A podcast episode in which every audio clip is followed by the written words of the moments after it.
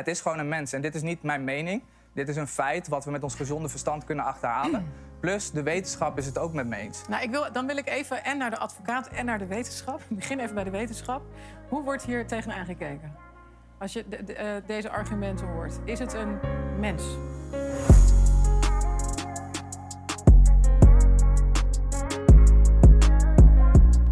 Allemaal. Afgelopen zondag, op zondag 19 november, was er op de VPRO een uitzending van Nadia getiteld Abortus maakt mij geen crimineel. En eh, mijn goede vriend en broeder Karel de Lange eh, verscheen ook in deze uitzending in een debat over abortus en wat de status daarvan zou zijn. Wat de status is van een kind in de baarmoeder. Is dat leven? Is dat geen leven?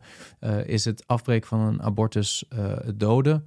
Van een kind of hebben we het over het afbreken van een zwangerschap?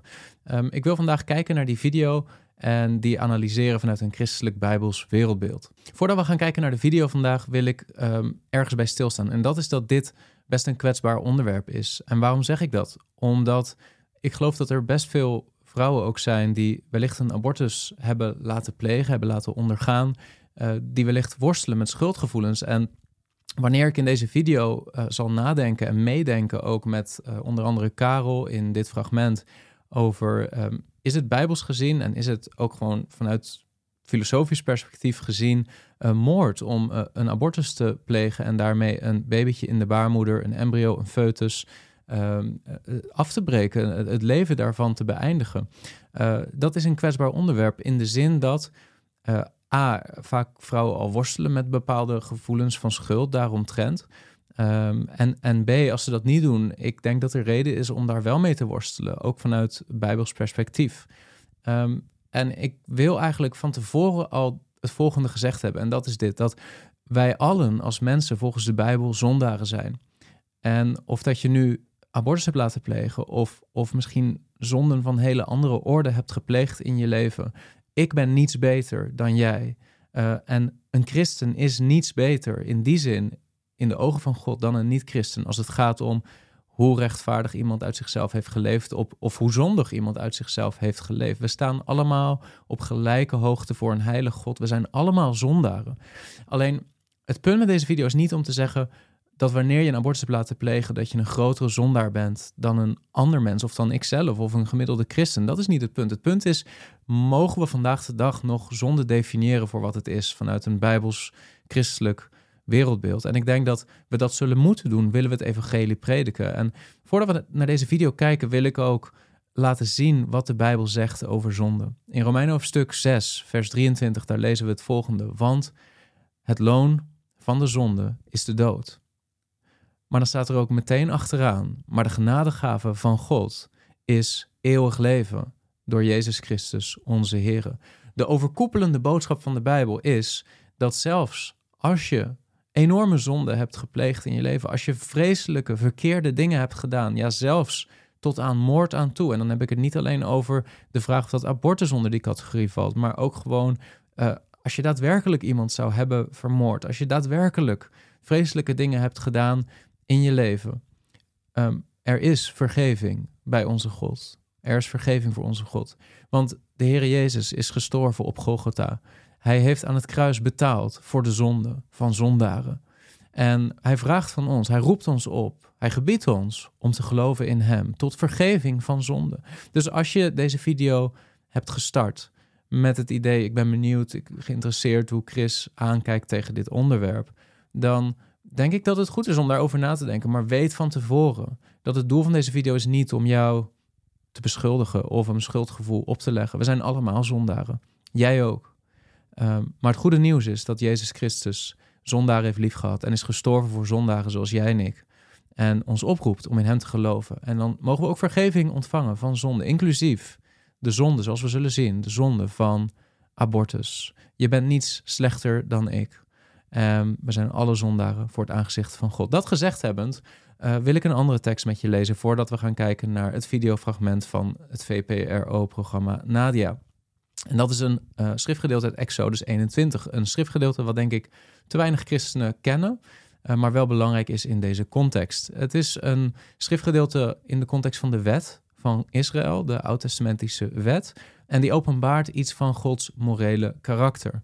En zo lezen we ook in Exodus 21 een aantal versen die zij noemen, er staat een kopje boven in de Ziene Statenvertaling, wetten in zaken mishandeling. En dan lezen we vanaf vers 22 het volgende.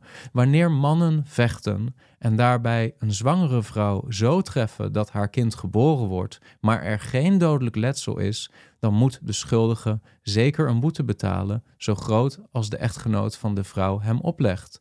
Hij moet die betalen via de rechters. Maar als er wel dodelijk letsel is, en dan gaat het om dodelijk letsel bij het kind. Als er wel dodelijk letsel is, moet u geven leven voor leven, oog voor oog, tand voor tand, hand voor hand, voet voor voet, brandwond voor brandwond, wond voor wond, stream voor stream. Het is even goed om hier goed bij stil te staan. Als hier staat, als er wel dodelijk letsel is, hè, dus we hebben het over een zwangere vrouw. We hebben het over een kind in de baarmoeder. En op het moment dat mannen vechten en deze vrouw zo getroffen wordt dat het kind geboren wordt.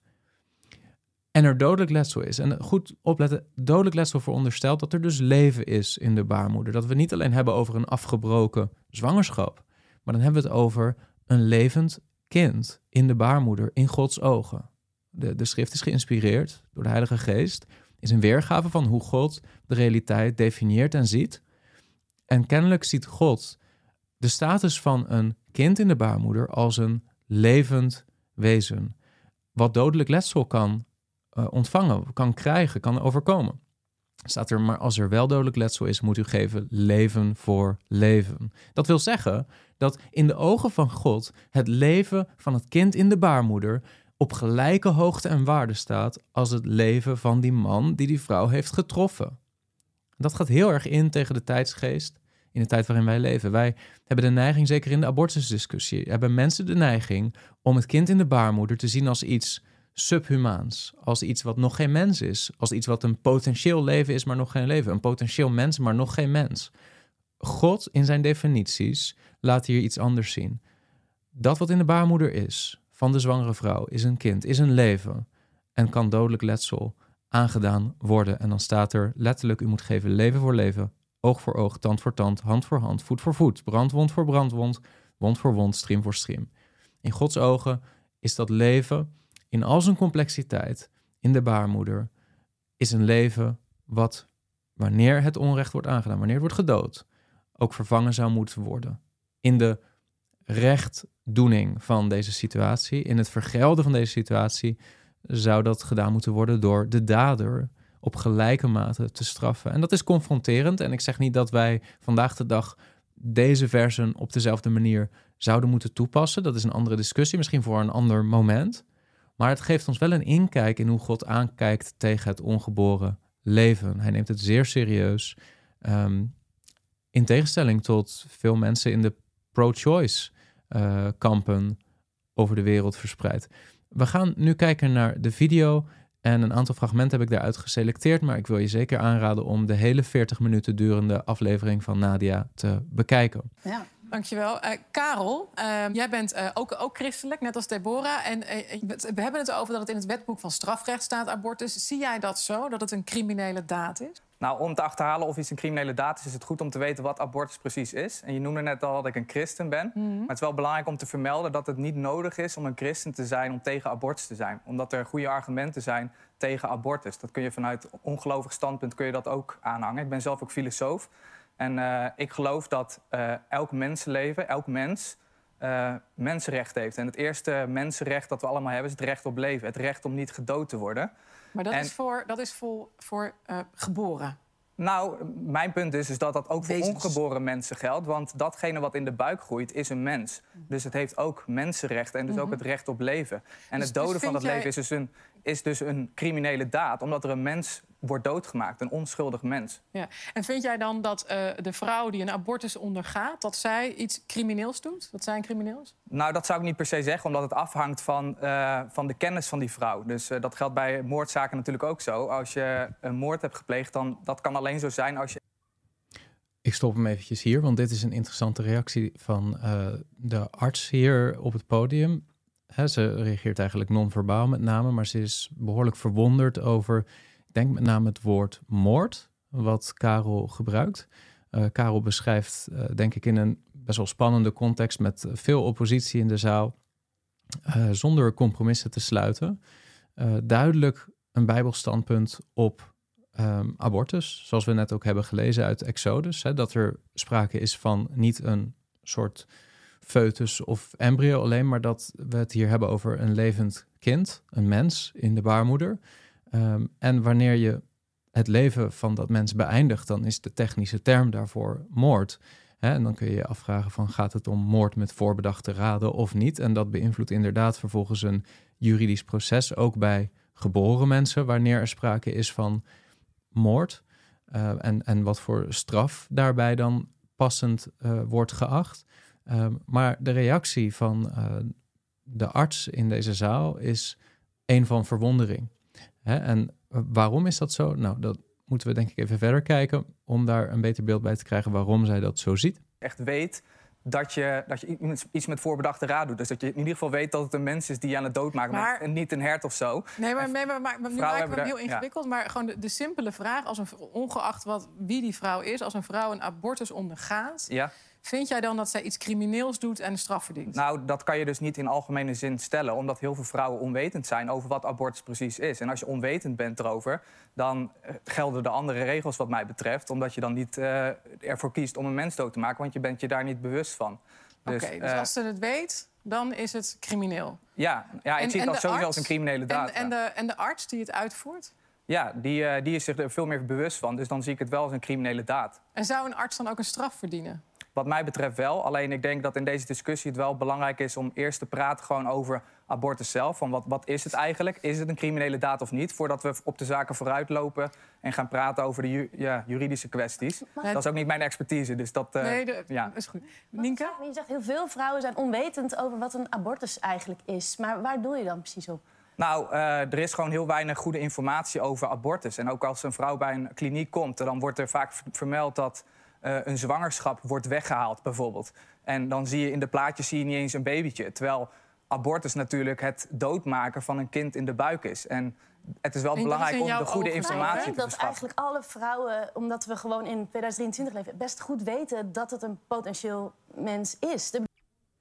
Ik stop hem ook weer hier even, want het punt is... en dat zegt Karel denk ik terecht... is dat uh, de neiging in de samenleving heel sterk is om met eufemismen, zo noem je dat, een eufemisme, wanneer je eigenlijk iets in de manier waarop je taal gebruikt probeert te vergoeilijken of uh, beter of minder hard te maken dan het daadwerkelijk is, uh, dat we dat proberen op te fleuren. Maar datgene wat er daadwerkelijk speelt, wat er gebeurt in Gods ogen, zoals we ook hebben gezien in Exodus, is het doden van een kind. Hè, en natuurlijk wanneer we proberen zoiets als een abortus te rechtvaardigen, dan is het heel menselijk om dat te gaan doen door uh, zaken anders te definiëren, waardoor het een andere lading krijgt, een andere gewetensdruk gaat uitoefenen, minder. Um, en dat, dat is ook iets wat gebeurde in de Tweede Wereldoorlog. De nazi's die zagen Joden die zij doden ook niet langer als mensen. En dat hielp hen om voor hun eigen geweten te rechtvaardigen dat zij uh, hen doden dus dat, dat is ook iets wat wij kennelijk psychologisch nodig hebben om ons geweten enigszins te beschermen.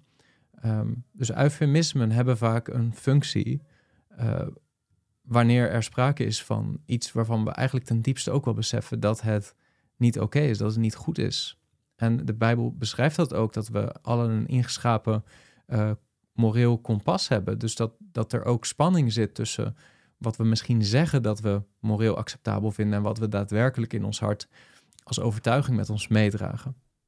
Het is niet dat je niet weet wat er Het is geen potentieel mens. Het is een mens met potentie. En dat is een groot verschil daar, daartussen. Het is gewoon een mens. En dit is niet mijn mening. Dit is een feit wat we met ons gezonde verstand kunnen achterhalen. Plus, de wetenschap is het ook met me eens. Nou, ik wil, dan wil ik even en naar de advocaat en naar de wetenschap. Ik begin even bij de wetenschap. Hoe wordt hier tegen aangekeken? Als je de, uh, deze argumenten hoort, is het een mens? Ik stop me heel even hier, want nu dit is een soort cliffhanger. Dit is natuurlijk een hele belangrijke vraag. En het antwoord hierop is alles bepalend voor uh, de vraag: is hier sprake van een, een moreel verwerpelijke handeling op het moment dat we een zwangerschap afbreken?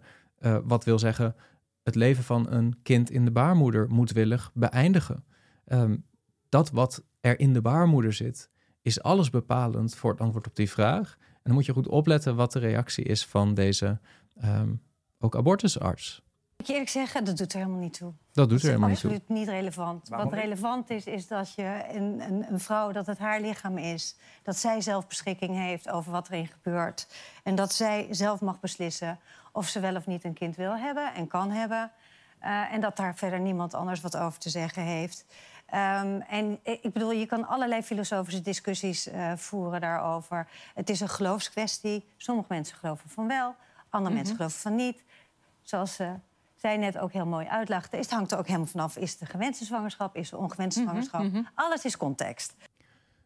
alles is geen context. Niet alles is context. In dit geval is het eh, helemaal niet zelfs afhankelijk van context. De, de vrij objectieve vraag is: wat is de status van het wezen in de baarmoeder van een zwangere vrouw? Is dat een mens? Eh, is dat een levend mens? Of hebben we het hier over iets wat geen mens is? We- op het moment dat ik een blikje cola weggooi in de prullenbak, ja, dan is er niemand die zal zeggen dat is een moreel verwerpelijk feit. Eh, op het moment dat ik een baby weggooi in de prullenbak, een geboren baby, dan zit ik voor het gerechtshof. En dan eh, staat mij een grote gevangenisstraf eh, te wachten.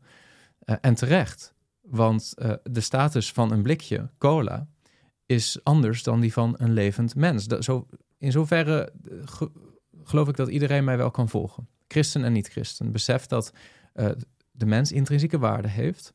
Zo, zo leven we, zelfs al is het misschien niet helemaal consistent met het beleden wereldbeeld van veel atheïsten. Maar ehm, de meeste van ons zijn het erover eens dat de mens intrinsieke waarde heeft.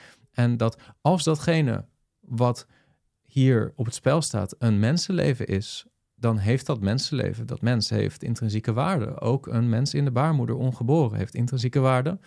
En dan kun je dat niet zomaar eh, beschouwen als een contextueel gebonden iets. Eh, dat wat het is, heeft niets te maken met de context en of dat het gewenst is of niet, of dat een gewenst kind of niet. Je kan niet simpelweg door mijn subjectieve beleving van wil ik dit kind hebben, de status van de ontologie van dat wezen beïnvloeden. Dat, dat is magisch denken.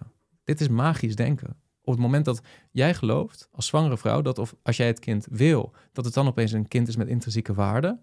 En op het moment dat jij vanwege de context eigenlijk het kind niet kunt hebben, dat het nu een ding is. Dat het geen kind is. Dat het opeens een soort eh, blikje cola is waar je weer van af kunt komen. En het, het ingewikkelde van hoe deze arts hierop reageert, is dat zij eigenlijk zegt: het doet er niet toe, het maakt niet uit. Want waar het om gaat, is het zelfbeschikkingsrecht van de vrouw. En ik erken dat in zo'n discussie, wanneer je het hebt over een ethische waardeafweging, dat de waarde van de autonomie van de vrouw iets is waar je over na moet denken, wat je serieus moet nemen. De, de vrouw heeft ook intrinsieke waarde als geschapen naar het beeld van God. Maar op het moment dat je zegt dat dat het enige is wat ertoe doet in deze discussie, dat het het enige is dat telt, dan doe je het kind in de baarmoeder ernstig tekort. Want in feite gaat het hier niet over de zelfbeschikking van de vrouw alleen.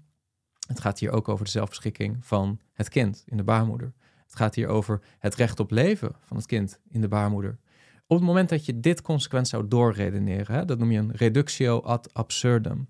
Uh, op het moment dat je zou doorredeneren wat dit zou betekenen, dan zou je kunnen afvragen: hoe zit het dan met een geboren kind? Wat als ik uh, als vrouw of als man uh, een kind heb van twee weken oud? En ik bedenk eigenlijk dat contextueel gezien het helemaal niet handig is om dit kind te hebben. Het kost heel veel tijd. Ik kan niet naar mijn werk. Ik heb minder inkomen. Eigenlijk heeft het kind ook helemaal geen goede toekomst daardoor in mijn subjectieve beleving. Um, ik, ik, kan mijn studie niet afmaken.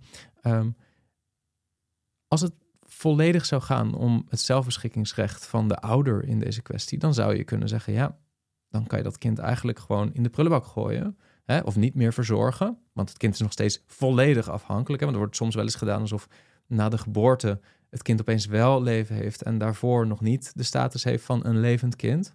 Uh, alsof zeg maar bij die doortocht bij de geboorte uit de vagina er opeens een persoon is ontstaan die er daarvoor nog niet was. Dat is ook een vorm van magisch denken. Hè?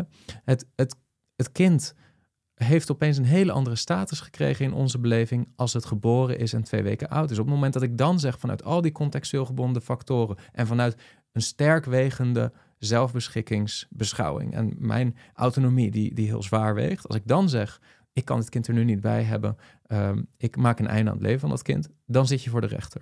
En terecht, dan heb je moord gepleegd. Maar op het moment dat je precies dezelfde ethische afweging maakt bij een kind voordat het geboren is, dan opeens zeggen we nee, het enige wat ertoe doet is het zelfbeschikkingsrecht van de, van de ouder, van de moeder in deze zaak. Ik denk dat de arts eigenlijk zelf ook wel beter moet weten dan dat. Dat het zelfs uh, even christelijk wereldbeeld buiten beschouwing gelaten, maar op het moment dat je zegt, en veel pro-choicers doen dit, zegt het enige wat ertoe doet is het zelfbeschikkingsrecht van de moeder, dan ga je er volledig aan voorbij dat er in de baarmoeder van die moeder een kind zit met een eigen lichaam, met een eigen genetische code, met een eigen identiteit. En dat is geen potentieel mens, dat is een mens. Zoals Caro ook zegt, een mens met potentie, een mens wat gaat ontwikkelen. En er is geen enkel logisch moment in dat ontwikkelingsproces waarbij je opeens kunt zeggen, en nu is het een, een persoon met, met intrinsieke waarde en daarvoor was het dat niet. Dat is al veelvuldig geprobeerd door allerlei filosofen en je komt eigenlijk nooit tot een consistent moment in dat ontwikkelingsproces waarvan je kunt zeggen, en nu hebben we te maken met een mens met intrinsieke waarde en daarvoor niet. Op het moment dat je zegt, ja, als er zelfbewustzijn is, dan is er pas intrinsieke waarde. Oké, maar hoe, hoe zit het dan met mensen die in coma raken? Mogen we die zomaar doden? Uh, hoe zit het met mensen die slapen omdat ze tijdelijk nog geen bewustzijn hebben tijdens hun slaap? Mogen we die zomaar doden? Er zitten allerlei problemen met dit soort criteria. Op het moment dat we het hebben over het hebben van een onafhankelijke hartslag. Uh, dan kunnen we de vraag stellen, maar mensen met een pacemaker, mogen we die dan zomaar doden? Want die hebben geen onafhankelijke hartslag meer. Die zijn afhankelijk van een pacemaker. Natuurlijk niet. Um, en op die manier zijn er allerlei van dit soort pogingen gedaan om criteria te formuleren. Op basis waarvan een kind in de baarmoeder een andere morele status, een andere intrinsieke waarde zou hebben dan een baby buiten de baarmoeder. En je komt simpelweg niet tot zulke criteria. Zelfs niet in een niet-christelijk wereldbeeld. Maar binnen een christelijk wereldbeeld weten we des te meer, zoals we hebben gelezen in Exodus, dat Gods visie, Gods perspectief op een kind in de baarmoeder is dat er sprake is van volwaardig leven. We kijken verder. En ik vind echt, sorry hoor, uh, jij kan nooit zwanger worden. Jij hebt hier echt helemaal niks over te zeggen. Jij kan nooit zwanger worden. Jij hebt hier echt helemaal niks over te zeggen. Uh, dit is een vrij absurd perspectief. Op het moment dat je niets te zeggen zou hebben over een, een, een moreel verwerpelijke handeling begaan door een bepaalde subpopulatie binnen de samenleving, omdat je zelf niet behoort tot die subpopulatie. Uh, op, op die manier zouden we eigenlijk nooit kunnen komen tot wetgeving. Um, in dit geval zou je ook kunnen zeggen, ja, uh, en dat is misschien eventjes hard wat ik ga zeggen, maar uh, pedofilie veroordelen, uh, daar heb je niks over te zeggen. Je weet helemaal niet hoe moeilijk het is om te worstelen met gevoelens voor kinderen. Je weet helemaal niet hoe zwaar dat is. En vervolgens ga jij iemand die kinderporno downloadt op zijn computer, daarvan zeggen het is moreel verwerpelijk, die oppakken in de gevangenis stoppen en aangeven dat er sprake is van moreel kwaad. Dat kan je niet doen. Dat kan je niet doen. Jij weet niet hoe het is om te worstelen met dat soort gevoelens. Kijk, op het moment dat je zegt, we kunnen pas spreken over een onderwerp op het moment dat we er zelf persoonlijk door geraakt worden, uh, dan zeg je eigenlijk, er is helemaal niet zoiets als objectief uh, kwaad, er is niet zoiets als objectief goed of fout. Dan heb je in feite ook niet echt een basis voor wetgeving uh, die, die, die toegepast zou moeten worden op heel de samenleving. Um, ik denk dat het um, een vrij absurd standpunt is. Dat een man niks zou mogen zeggen over of dat een kind in de baarmoeder beschermd zou moeten worden voor.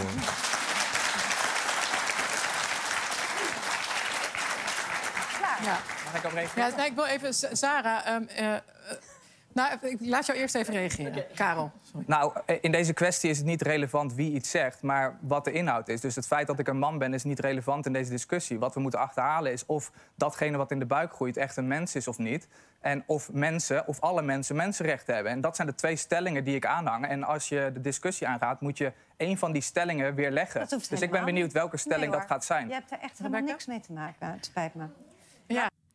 Oké, daar sluit ik hem af voor vandaag. Je hebt er echt helemaal niks mee te maken. Het spijt me.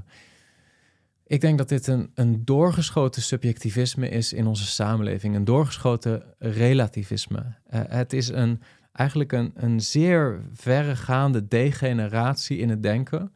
Om te denken dat er niet zoiets is als goed of kwaad. En uh, dat, dat in dit geval Karel niets te zeggen heeft over of dat uh, het laten aborteren van een kind, het vermoorden van een kind in de baarmoeder, of dat dat iets kwaads kan zijn. Het, het is um, opvallend dat aan de ene kant deze arts een soort extreem subjectivisme aanhangt. Wij, wat het kind is, dat is afhankelijk van mijn context en hoe ik erover denk en of dat ik het kind wil of niet. En, en eigenlijk deze vrouw daarmee compleet doorslaat in een subjectivisme wat zo ver gaat dat eigenlijk mijn visie op iets de realiteit definieert. En vervolgens Karel op een soort objectieve toon aanvalt en zegt: Maar jij hebt hier helemaal niks mee te maken. Vanuit een veel objectievere uh, kijk op de realiteit. Dit, zijn, dit, is, dit is een moreel gezien schizofrene manier van redeneren. Uh, als, je, als je in je subjectivistische kijk op ethiek zo ver uh, doorschiet dat onze visie op of dat het een kind is of niet, bepaalt dat het daadwerkelijk een kind is of niet. En vervolgens met zoveel stelligheid en overtuiging tegen een chaos, zeg maar, jij hebt hier helemaal niets mee te maken. De inconsistentie hiervan is brandend heet. De inconsistentie is. Ik begrijp niet zo goed hoe mensen de inconsistentie hiervan niet zelf doorhebben. Um, ik wil aan het eind van deze video opnieuw benadrukken wat ik aan het begin heb gezegd. Misschien kijk je deze video en, en heb je abortus laten plegen in je leven. Misschien worstel je daarmee, misschien niet. Mijn punt is niet vandaag om te zeggen: wij zijn beter dan jij. Um, alle mensen zijn zondaren. Alle mensen staan schuldig voor God. Ik ben niets beter dan jij. En ik wil je aanmoedigen om de Bijbel te gaan lezen als je dat niet hebt gedaan. En daar te ontdekken dat God zondaren lief heeft. En dat Jezus is gestorven aan het kruis om de straf te dragen die wij allen verdiend hebben. Het loon van de zonde is de dood. We hebben dat ook gezien in Exodus. Als het gaat om eh, het veroorzaken van de dood van een kind in de baarmoeder, dan, dan staat daar in feite onder de wet van Israël in het Oude Testament staat daar de doodstraf op. En tegelijkertijd zegt het Nieuwe Testament: het loon van de zonde is de dood, ja. Maar wij hebben het leven ontvangen als een gave, als een gift, als een cadeau vanuit geloof door en in Jezus Christus.